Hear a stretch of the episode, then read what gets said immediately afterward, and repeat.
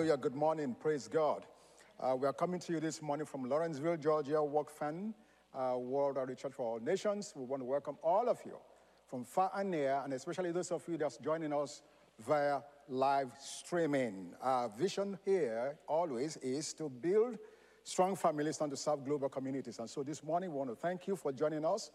And I really do pray that something that God is going to say today and the next weeks will tremendously change the course of your life. Now, before I get into the message, first of all, I want to again wish all of you a very happy uh, Thanksgiving. Uh, we thank God because we know that Thanksgiving is the attitude of the kingdom. Uh, as kingdom people, we're always thankful. The Bible says, in all things we give thanks, for this is the will of God in Christ Jesus concerning us. Just not one day of the week or one month of the year, every single day we are thankful because God has been good to us. And then, secondly, I want to thank all of you that made our Jesus with Skin outreach a resounding success. Yes, we served our community, we were a blessing to them. In fact, last week, as we were delivering the food boxes, the people, the residents could not wait for us to get the box out of the van. They were waiting for us and picking up the boxes from our hands as we got there. So the need is real, and I thank God for every one of you volunteers who came to serve, and for those of you who gave towards that outreach. God will replenish your pocket and continue to bless you in Jesus' name. Now, for today and the next few weeks, please don't miss any of this series of teachings. This is a marathon, and therefore I cannot address everything that needs to be said in one message. It's going to take a while we are talking about financial freedom. Usually, a lot of times when the subject of finance is taught, it's taught from a particular aspect only about sowing and reaping or giving and this and that, and all of those things are true.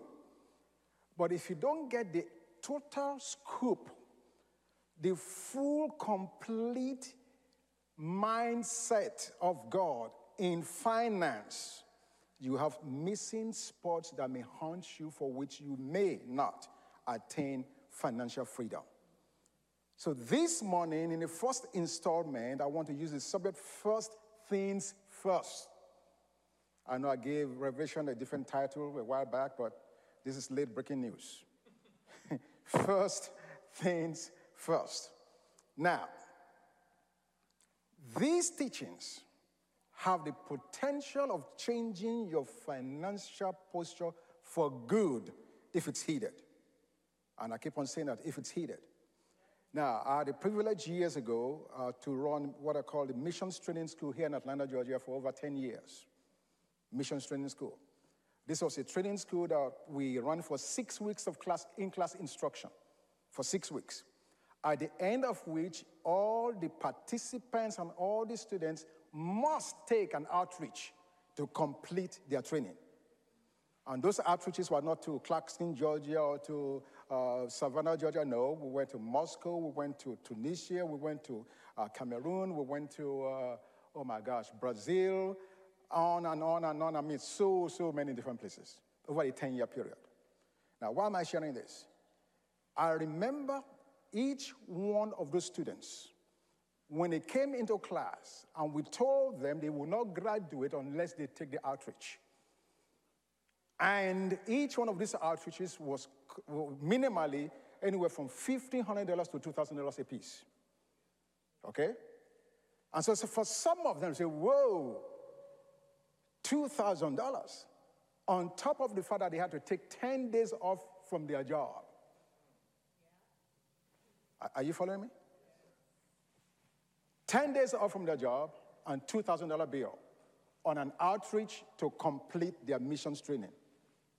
Now, in the 10 years that we ran that program, there was not one student who failed to get the time off or the money needed to take the outreach. Not one single person failed to not get the money. It was a 100% resounding success. How did that happen? it happened because in that classroom, in those six weeks of class instruction, those students received spiritual revelation concerning finance that put them in a position to understand God's plan and for them to trust God. And for every one of those students, it never failed.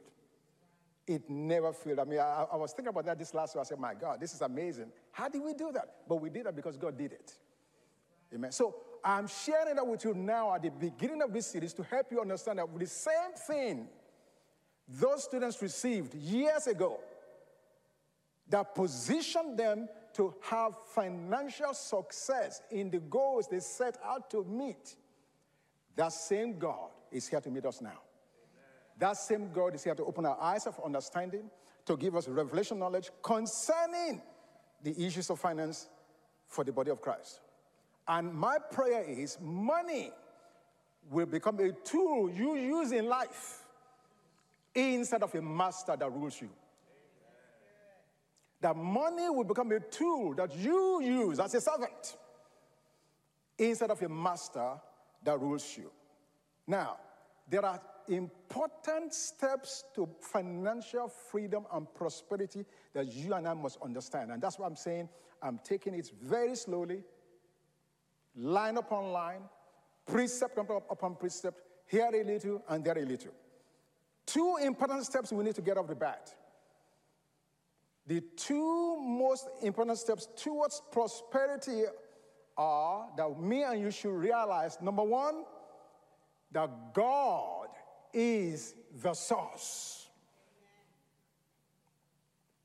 Now, I said that, and you say, Yeah, yeah, yeah, I heard that. Yeah, I know that. There are some things that you and I know, but we don't even think about it because we don't have to do anything to, to, to do it. For instance, take for instance, everybody knows you need to inhale and exhale to live. We all know we need to breathe. I do not know anybody that wakes up in the morning and says, God, oh, I hope I'm going to breathe this day. I hope I'm going to inhale. I'm, it, we just take it for granted.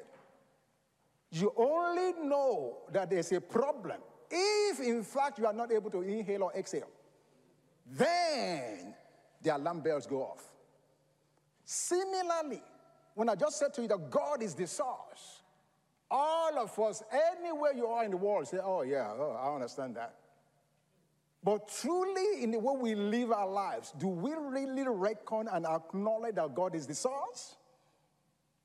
And these are the adjustments I'm hoping that God will help us to make in order for me and you to be on our financial road to financial freedom. God is the source, that's number one. Psalms 24, verse 1 says, The earth is the Lord's and the fullness thereof, the world and they that dwell therein. So you know right off the bat, whether you live in Afghanistan, in Australia, in Tanzania, in the United States, whether you live in Mexico, whether you live in Scotland, no matter where you live, the earth is the Lord's. As long as you live on this planet, God owns the earth, the world, and they that dwell therein, including you and I. You need to settle that. Secondly, still part of God being the source.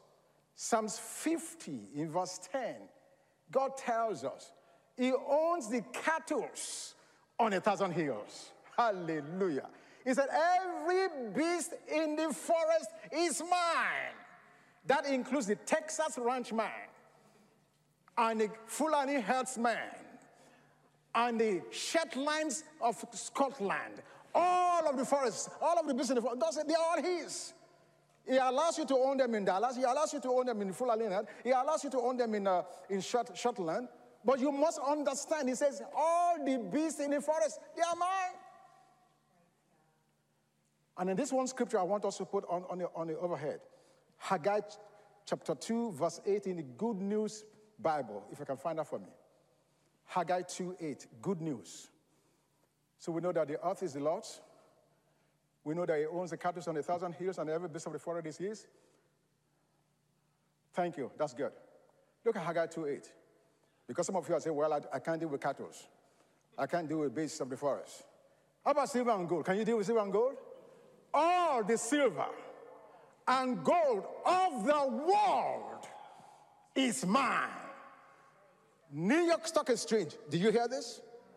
London Stock Exchange, did you see that? Australian Stock Exchange, Tokyo Stock, Stock, Exchange. God wants you to know no matter what the exchange is, all the silver and all the gold of the world is mine. Come on, you all. He's the source, He owns it all. Hallelujah.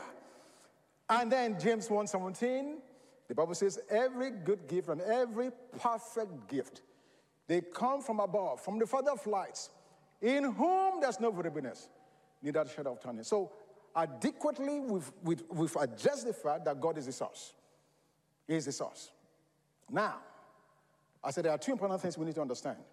Number one is that God is the source. Number two, number two is that you and I must now develop the mindset of a steward. If God owns it all, what does that make you and I? At best, we are managers. At best. Now, hear what I'm saying to you this morning. We are taking this little by little, step by step, because I am telling you this will change your life. Money will never rule you any longer. Instead, you will rule over money. If you take heed to what I'm saying to you this morning. Now, the American Heritage Dictionary defines steward as a person who manages another's property, finances, or other affairs. So, as Christians, we need to recognize that the money we have is not really ours, it's a gift from God. Without the blessings of God on our lives, we wouldn't even have the ability to prosper. He gave us talents and abilities, and every good thing we have is a blessing from Him. So God has entrusted to us finances, and it is in, important for me and you to develop the mindset of being a steward over God's money, not ours. Now, let me go to John chapter 16, verse 15. Let me show you how this stewardship, let me show you how God set up this stewardship thing. John 16, verse 15. Thank you. Look at what Jesus said. All things that the Father has are mine. All things. Now, this is, this is Jesus speaking. We've already identified and uh, established that God owns everything. So Jesus steps in the scene and says, All things that the Father has are mine. Okay? Therefore, Jesus in his earthly ministry, when there was a need, there was no need for panic.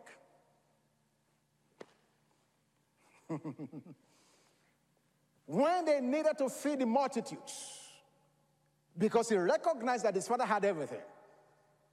There was no need for panic attack. He just simply called on demand for something that he knew was already available. He multiplied the loaves, he multiplied the fishes. When it was time to pay taxes, he just simply said, Go catch a fish and get the money out of it. Jesus did not own a Chase bank account, he didn't need to have one. Why? His father owned everything. And as a result of that, whatever he needed on demand, he could call for it. Okay. So, all that my father has is mine, he says. Now, go to John 16, verse 14. Look at what it says. This is Jesus still speaking talking about the Holy Spirit. He will glorify me, for will take what is mine and declare to you. Now, so look at the look at the look at the delegated stewardship here. So God the Father has everything. Jesus tells us what the Father has is his. Delegated stewardship. Now, Jesus tells you and I that whatever he has, the Holy Spirit will give it to us. So we see a delegation of stewardship. In other words, you and I should never have to fret or be in panic over money. Never, ever. If we understand, number one, that God is the source, and number two, if we have the mindset of being a steward. Now, so uh, when Faith was still living in the house, from time to time, He'll come into my bedroom, pick up my cufflinks, wear it, go somewhere, wear my tie, go somewhere, go do something with it. And whenever I was done with what I was doing, he'll bring the cufflinks back. As long as he brought the cufflinks back, there was no problem. It's a steward. His father owns it, he uses it. But if he takes the cufflinks, and when I need to use it, it's no longer there. And I said to him, I said, Fred, what happened to my cufflinks? Oh, I, I gave it to my friend. Oh, I lost it. What happens to that stewardship? Immediately we have to have a, a conversation. That's exactly what happens with you and I. Everything the Father owns, Jesus is made available to us. But as good stewards of the kingdom of God, we cannot just take his goods and use it any way we want and expect for him to continue to, to give us a pass mark. It doesn't work like that. A steward is responsible to the person who owns the goods. And we're going to get to that much later in, the, in, this, in, this, in lessons. But I just want you to see for this morning, number one, that God is the source, and number two, that you and I must have a mindset of a steward. Now, let's go to 1 Chronicles chapter 29, beginning from verse 10. So we see how God delegates stewardship the Father through the Son, the Son to the Holy Spirit, and the Holy Spirit to us. 1 Chronicles 29, verse 10. Therefore, David blessed the Lord before all the assembly. And David said, Blessed are you, Lord God of Israel, our Father forever and ever. Yours, O Lord, is the greatness, the power, and the glory, the victory, and the majesty. For all that is in heaven and in earth is yours. What does that exclude? Nothing. Nothing. Yours is the kingdom, O Lord, and you are exalted as head over all. Both riches and honor come from you and you reign over all. In your hand is power and might. In your hand it is to make great and to give strength to all. Now, therefore, our God, we thank you and praise your glorious name. But who I am, who are my people, that we should be able to offer so willingly as this? For all things come from you and your own, rather, no, no, and of your own we have given you. Yeah. Are, you hearing what David is saying? This guy is giving $16 billion in an offering into this money. 16 billion. And here I say to God, we only get back to you what belongs to you. I wish many of us who gives in an offering will have that same attitude. Because for many of us, we think we are doing God a favor.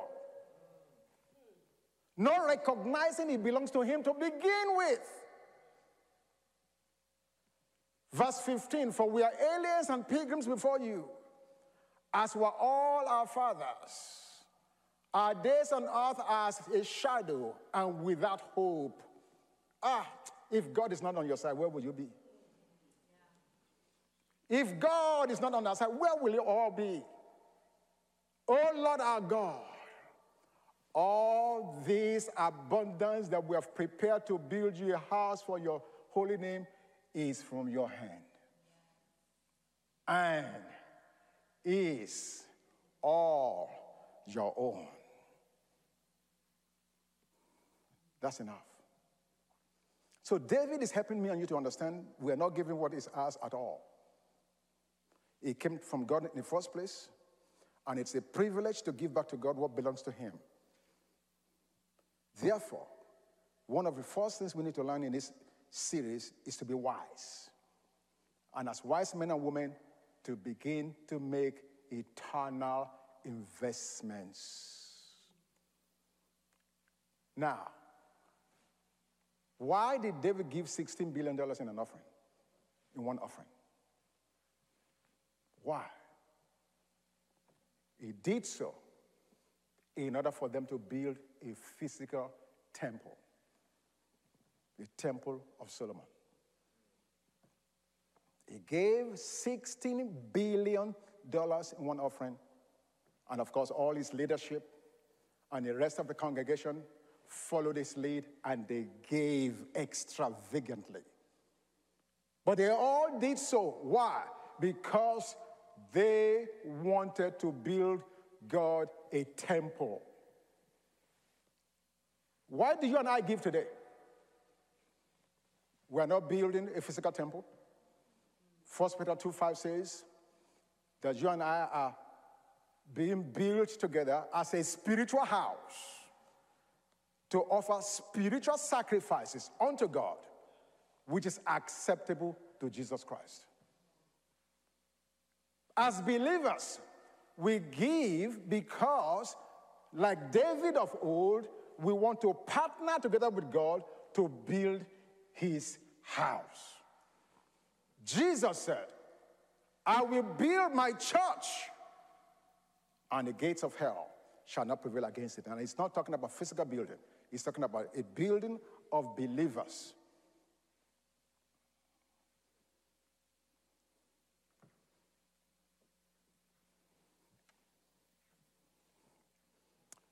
Ah, let me move on here. Now, let me just say this very quickly. Seeing God as source does not mean you do, you do nothing. I think I need to throw that in either way. I don't want anyone to listen to me and say, well, since God is my source, I'll go quit my job and just uh, stay, stay, stay, just stay at home and do nothing. Well, you, will be, you'll be begging for stimulus program from, the, from Washington after a while. if, that's your, if that's your disposition. You are supposed to work. But you need to recognize, recognize that even though you work, it is God who gives the increase. A farmer has to prepare the soil and plant seeds in order to get a crop. But God created the natural laws that govern sowing and reaping. The foundation of prosperity is seeing yourself as a steward. Let me just give us one last illustration here, and we're going to wrap this up for today. Let's go to Genesis chapter 15, verse 2 in the Amplified Classic. Genesis 15, 2, Amplified Classic. Ah, thank you, Jesus. First things first. Genesis 15, 2. Thank you. And Abram said, Lord God, what can you give me since I'm going on from this world childless? And he who shall be the owner and heir of my house is this steward, Eliezer of Damascus. So we see that Abraham had a steward in Genesis 15, verse 2. His name is given to us as Eliezer. Now let's go to Genesis 24, verses 1 and 2. Genesis 24, verses 1 and 2 in the New King James. Genesis 24, verses 1 and 2. Thank you. Now, Genesis 24, yeah. Now Abraham was old, well advanced in age, and the Lord had blessed Abraham in all things. Who blessed Abraham? The Lord. Not because he did anything so incredible, but because the Lord blessed him. Okay? So Abraham said to the oldest servant of his house, that is Eliezer. I just showed that to you in Genesis uh, 15, verse 2. Now look at this. Look at the next phrase who ruled over all that he had. This steward ruled over everything that Abraham had. Please put your hand under my thigh. So you see that the steward had a lot of latitude.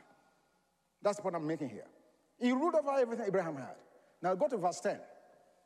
Verse 10. Genesis 24, verse 10.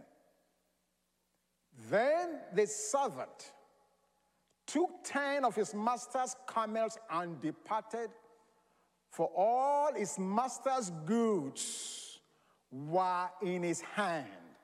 And he arose and went to Mesopotamia, to the city of Nahor. This is the point. This is the story of Eliezer seeking a bride for Abraham's son Isaac. When Eliezer the steward received the commission to go find a bride for Isaac, he understood the mission and also understood the resources that will be needed to complete that mission. As a steward who was under a master, we are told that he, he ruled over everything the master had. So we see here in verse 10 this steward took an independent decision to take 10 of his master's camels to go out to seek the bride for his master's son.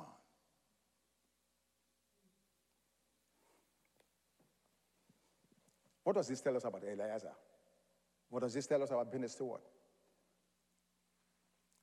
Not only did he have the master's possessions, he's committed to the master's mission. He's committed to the master's mission. And by the time you finish reading all of Genesis 24, you will see that he secured the bride for his master's son. He did not fail us on his mission. In other words, he took the master's possessions to accomplish the master's mission. And so you and I, as stewards today, must emulate Eliezer's example. God has given us his goods, talents, abilities, jobs, giftings, money, influence, on and on and on and on. He has equipped you and I with tremendous resources. Like Eliezer, we must recognize that these resources are not just to make us look good, but rather they were given to us by God because He has a master plan. And that master plan involves you and I seeking a bride for His Son. Jesus, as we speak right now, is seeking His bride. You and I, as believers, are part of that bride com- bridal company. But there are a lot many more people out there that's yet to come into the fold.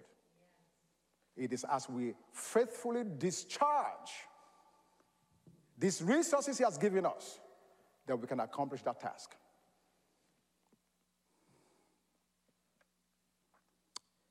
Uh, there's much more to say, but I, I just want to keep it like that for today. I want to challenge you in this first installment to make up your mind that you're going to ask God to help you to acknowledge Him as your source. What does that mean? What does it mean in acknowledging that God is my source? I'm glad you asked. That means every day you wake up, you say to God, I'm yours, Lord. Everything I am, everything I have, I'm yours. How can I participate in your kingdom today? Acknowledge Him. Acknowledge the fact that you know and you recognize He's the source. I'm yours, Lord. Everything I am, everything I have. How can I engage with you to participate in your mission for today. Every day. And then, secondly, don't just look at your bank account and say, oh man, God has blessed me. My portfolio is growing. And that may be a fact. It may be growing. And I thank God for that. And in fact, as you continue to live out what we're teaching, it will continue to grow. But the idea here is you recognize and say, God, in what ways Is this portfolio going to enhance what you are doing in the earth? Because I'm a steward. Is there anyone you want me to bless? Is there anything you want me to do in your behalf to glorify you, to honor you, to bring praise unto your name? We have to live on a daily basis with that mindset that number one, God is the source, and number two, we are stewards. And I guarantee you, you start living like that from today, you're going to start seeing a difference in your life. Because then God can trust you with more resources. Because He knows that you will be like Eliezer. You'll be faithful to bring a bride home for Him. Amen? And so, Father, I want to just thank you for this opening installment in this series of messages. We thank you for the power of your Holy Spirit that will help us to not only hear your word, but to take heed to your word. Help us to come to recognize that, in fact, the earth is the Lord's, and the world and they that dwell therein. Help us to recognize that, yes, you own the cattle on a thousand hills, and every beast of the forest, they are yours. And that all the silver and all the gold, they are all yours. Thank you just as Jesus was able to uh, discharge what you own in his time, and now has given us same authority to the Holy Spirit to do the same for us. That we, like Jesus in his earthly ministry, will be able to stand and meet needs on demand because of the power of the Holy Spirit that's at work in us. Thank you, Father God. We honor, we bless you. In Jesus' name. Amen. Praise God.